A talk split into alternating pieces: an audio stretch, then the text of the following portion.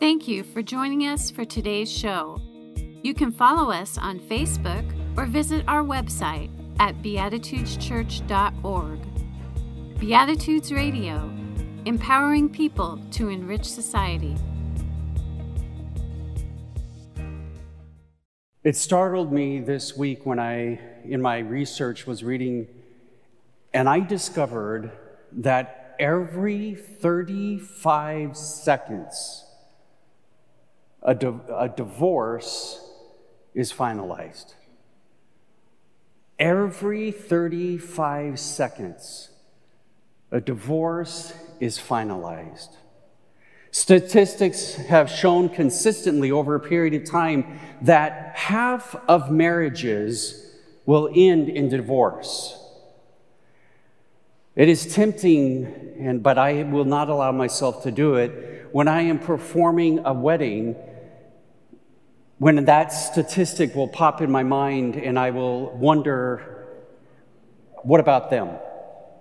Are they going to make it? Or will they be another individual who will fall to that statistic? When you stop and think about that, 50% of marriages end in divorce.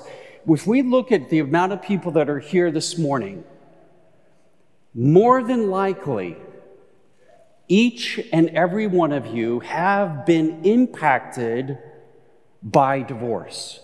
Either directly that you have gone through a divorce, or indirectly that you know of someone who has been divorced.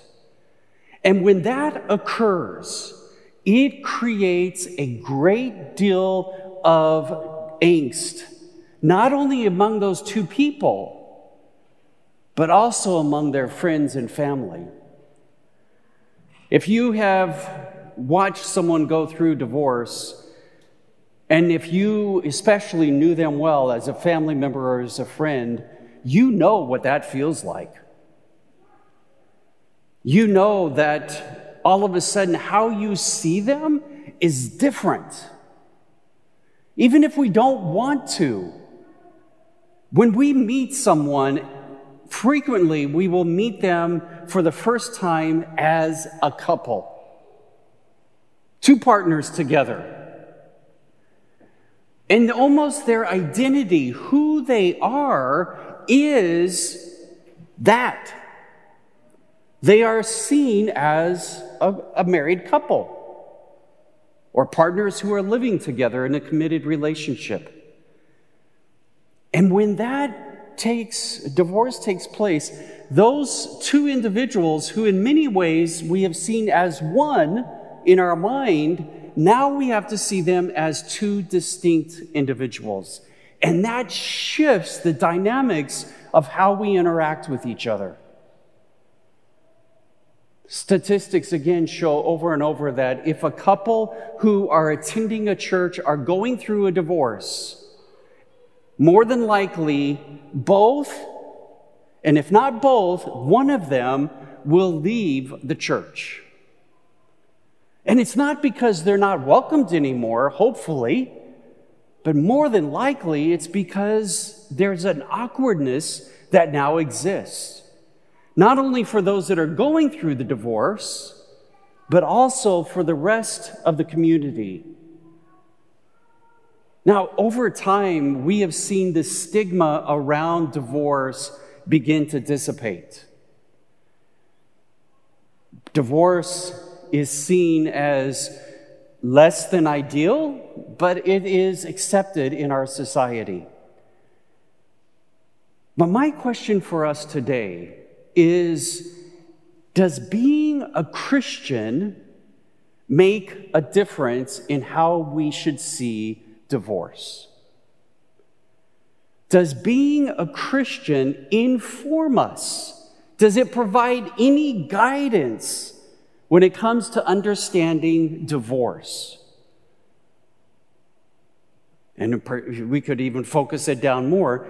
Does the Bible, which Christians continue to see as a holy writing, and even though there may be diverse views of what the Bible means and what it stands for and how authoritative it is in our lives, there's still that basic core that we come back to And what my question is, again, for us today, is does the Bible have anything to say for us? Now, for some Christians, the Bible is very informative. For some Christians, they believe that if you read the Bible, it will become very clear that there are only three reasons to be divorced. I call them the three A's adultery, abandonment, and abuse. Now, the adultery and the abandonment you can find very clearly spoken about. But the abuse one, that isn't explicitly stated in the Bible. The closest individuals then will come is they will say that Genesis 2 says that the two shall become one flesh. And if you are abusing someone, then you cannot be truly one with them. But explicitly, the Bible never says, do not abuse your partner or do not abuse your spouse. Doesn't say it. So that's one particular way of looking at the Bible and divorce. The other one says, who cares? I mean, we, how many people actually read the Bible? So why should they care what it says about divorce? We're going to end up doing what we want, anyways. But that, either one of those answers, they don't work for me. On the first side, I find those who see the Bible as very definitive, I find that their argument it doesn't hold water. And on the other side, for those who say, well, what the Bible said over 2,000 years ago is no longer applicable to us. It doesn't matter what it said back then. I find it really interesting that we might be quickly to just walk away from this writing that for centuries we have seen as being a holy writing something that we should take seriously. And so that's what I tried to do this last week. I tried to take the Bible seriously when it came to divorce. And I actually discovered something very interesting. And I found it insightful and actually, dare I say, exciting. And I want to share that with you this morning. First of all, the go to text in the Hebrew Bible, or what we as Christians call the Old Testament, the go to text is Malachi chapter 2, verse 16. Now, the translation that you see up on the screen, that translation is unique. You will not find it in any other translation because it was done by a scholar who looked at the Hebrew text and said, This is what I think is the best translation available to us, and given the knowledge that we have about the Bible. But the majority of individuals will read the, the interpretations, the translations that we have in our English speaking Bibles. And that translation says the following For I hate divorce, says the Lord God, the God of Israel. And him who covers his garment with wrong, says the Lord of hosts.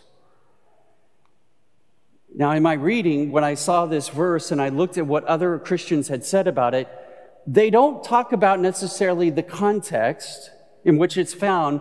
Rather, they focus on those three or four key words that say, God hates divorce.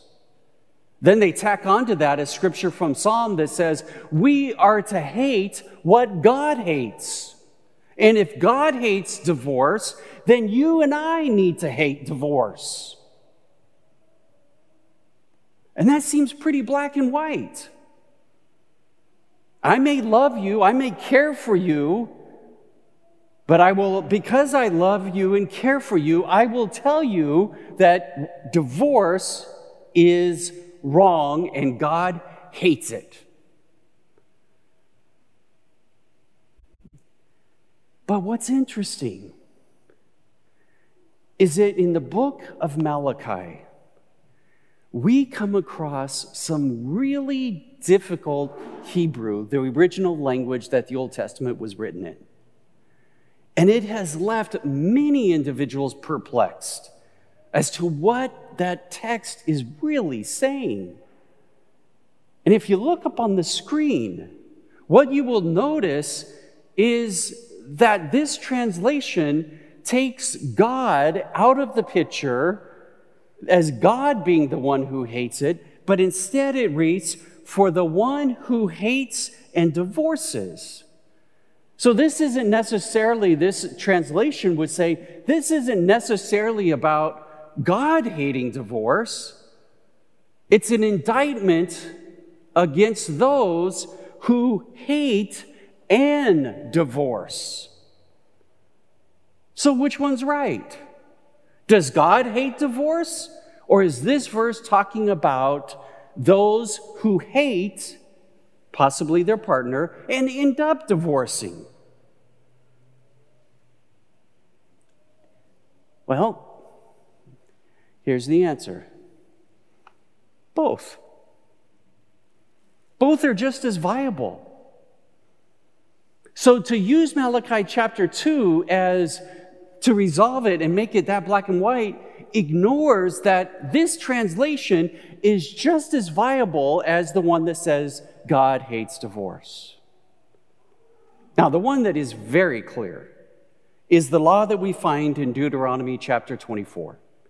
In Deuteronomy chapter 24, it makes quite clear why a person can be divorced.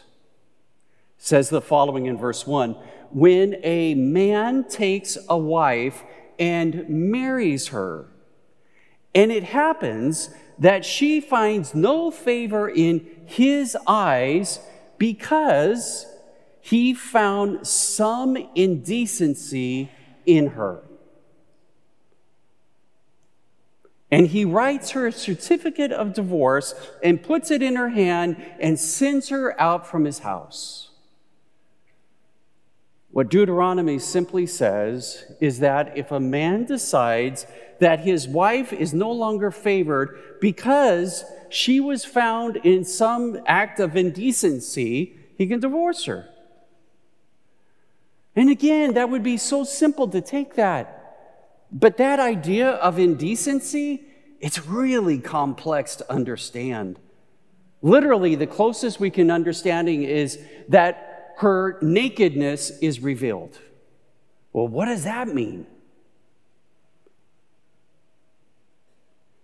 And so, the other thing that you'll find in Deuteronomy is that the man is the only one who can file for divorce. Only the man. That's it. And the other thing, if you read further on, it says that the other prohibition would be that if you're were married to this woman and you decided for whatever reason that this individual would no longer be your spouse, you wrote her a certificate of divorce, gave it to her, she goes out, she marries another man. And that man either dies or they divorce you can't remarry. You can't remarry the one you divorced. So if you want something very clear, Deuteronomy 24 tells us that's it. Ladies, according to Deuteronomy 24, you cannot divorce your husband. And gentlemen, if you do divorce your wife, Make sure you give her a certificate of divorce, which our government takes care of for us. And then, no matter what happens, you can't marry her again. That's what Deuteronomy tells us. It's that simple. But it's not. Because as we move on, and if we leave the Old Testament, these two references that we looked at, and we move into the New Testament, and we ask ourselves, what does Jesus say about divorce? For a lot of Christians, it's like, well, that was in the Old Testament. What about the New Testament? What does Jesus say? It should be quite clear, it should be quite simple. But again, it's not. Look at what it says in Mark chapter 10, 11, and 12. Whoever divorces his wife and marries another woman has committed adultery. All right. So now Jesus ups the ante. Used to be you could divorce your wife according to Deuteronomy, but you couldn't remarry her. That was the only restriction. Jesus comes along and says, Oh, by the way, if you're going to divorce your wife, you can never remarry again. And if you do, you're committing adultery. But then this verse 12 it says, And if she divorces her husband and marries another man, she commits adultery. Look at the pronouns. Deuteronomy allows, does not allow for a woman to divorce. Jesus in Mark chapter 10 says, yeah, women can divorce their husbands too. So Jesus changes what Deuteronomy says and then adds to it this idea that if you remarry after divorce, you are committing adultery. Well, again, that looks pretty cut and dry right up there. But then let's go to Matthew chapter 19, verse 9. And again, notice up on the first half of that slide, notice what it says Whoever divorces his wife, except for indecency, and marries another woman, commits adultery. Now, in the first verse, Mark chapter 10, this is what apparently Jesus said. Now, in Matthew 19, this again is what Jesus says. But this verse does not allow for women to divorce their husbands. There's no mention of that. Only men have that right. And now there's a reason, there's an exception that appears in the text. And that exception is you can remarry, I mean, you cannot remarry, but you can divorce if your partner has done an act of indecency, which goes back to Deuteronomy. So, which one was it? Did Jesus say what, he, what we read in Mark, or did Jesus say what we read in Matthew? But then look at Luke. Luke comes along and says, Every man who divorces his wife and marries another woman commits adultery, and whoever marries a woman divorced from her husband commits adultery. So if you look at these three sayings, the question to me was well, which one is Jesus' point of view? The most that I could say from looking at these three different gospels is that Jesus definitively says divorce and you marry someone who is divorced, you're committing adultery. Therefore, we might be able to surmise that Jesus was against divorce.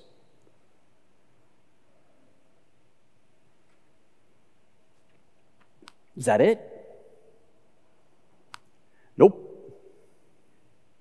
Because if we move on, we meet another character in the New Testament by the name of Paul. And Paul has his own view. So understand, you have the Old Testament view, then you have the New Testament view as far as what Jesus says, And then you come to Paul, who lives 50, 60, 70 years after Jesus. And Paul says the following To those who are married, I command, rather not I, but the Lord, that a wife should not separate from her husband. You ready for this? But if she does separate, she should remarry, she should remain unmarried or be reconciled to her husband, and a man should not send his wife away. It's almost as if Paul says, This is what Jesus said. But if you end up being divorced, and if you remarry, that's okay. There's no exceptions for a divorce. It's just said if it happens. So, what does all of this mean today? What difference does it make? Do we even care what the Bible teaches on this? Does it matter? I think it does. And here's the reason why. This reason, I believe, was summarized and it agreed, it resonated with me after I looked at all these different texts when the writers, when Michael Coogan says the following With regard to divorce, Scripture is an inadequate guide. When it comes to divorce, Scripture is inadequate. Why? Two reasons, the writer says. Number one, it is a patriarchal document throughout. And while we still have remnants of patriarchy in our culture today, we are not even close to where they were during the time of Jesus. So to take the text from the Old Testament and just bring it over into ours it is ignoring that we were dealing with a different culture altogether. The second reason is the Bible is inconsistent. What you read in the Old Testament, what Jesus says, what Paul says, they're all different. If you really stop and look at it, it's not as black and white as we would like it to be. But here's where the power of his quote is Scripture also empowers individuals and communities who accept it as authoritative to move beyond it. Hear that? We are to move beyond the Bible. Why? Because that's what the individuals who wrote the Bible, that's what they did. Jesus, for example, Jesus, in his teaching, he rejects the teaching of Moses and the Torah. And then Paul goes and he goes beyond what Jesus said.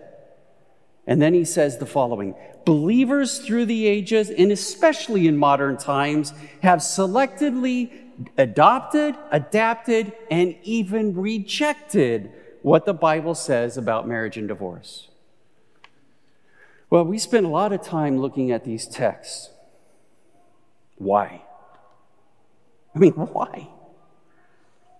If our conclusion is that what the Bible has to say to us today on divorce is irrelevant, why did we even take the time to look at this? because we are Christians. And I don't care how liberal or progressive a church or their individuals within it are. As Christians, we acknowledge the Bible, but we don't stop there. We allow the Bible to teach us how to read it. And what we find with regard to this subject on divorce is really interesting in the simple fact that you can't rely on the Bible to give you a simple black and white answer when it comes to divorce. And the reality that is true in many different areas that we bring to the Bible.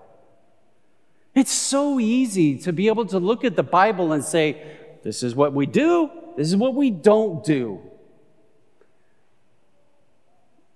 But that's not the way the Bible is. So if the Bible has nothing to say to us, what do we do when we have family or friends going through a divorce?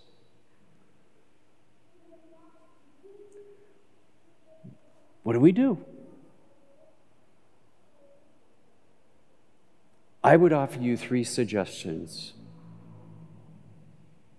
Number one, be present. Be present and listen.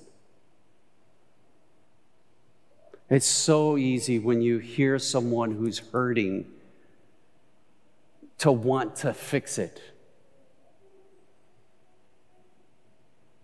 If they would just do this, everything will be okay when someone's going through a divorce, when someone is seeing this major transition in their lives, they don't need us to give them advice. They need us to be present and to listen and not judge them. Second, help when you are able and have the ability to help them. Not only do individuals face the emotional turmoil of losing something that was important to them at one time in their life, not only are they losing that, but the majority of individuals who are going through divorce are struggling financially their children are struggling. They are dealing with a sense of shame. Where before they had two individuals working together in the house, raising perhaps the children, taking care of all the different responsibilities that come from having a home, now all of a sudden that's down to one. And so, if you have the ability to help someone, help them offer to help them. No strings attached. And then finally, number three be mindful of how you are feeling. A lot of times, when we experience someone that we love and care for, especially when they're family, it creates a lot of emotional angst for us. And because we feel that and it's uncomfortable for us, we tend to ignore it and take and try to fix their problems, try to maybe make them realize it's not as bad as you picture it to be, because if it is as bad, that makes me feel awful. realize that your feelings, as you have family and friends going through this, what you are feeling is legitimate and it's real. But it's your feelings, not theirs. So if you can make that demarcation, then by doing that, you are truly able to help them. Why didn't the Bible say this? Well, we've learned a lot over 2,000 years about life, about marriage, and about divorce. It doesn't mean we throw the Bible away. It simply means that we acknowledge what is there to help us, to guide us. But then we also have to look at where we are today. And we have to make a choice on what is best. Because that's what they did back then. You know, it's a lot easier if you can see life as black and white. Tons easier. You do this, you don't do that. But that's not life. Life has a lot of gray in it. And that's why we need each other. Amen.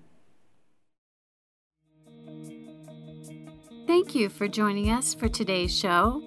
You can help us to continue this program by making your donations at beatitudeschurch.org backslash online dash giving. Beatitudes Radio, empowering people to enrich society.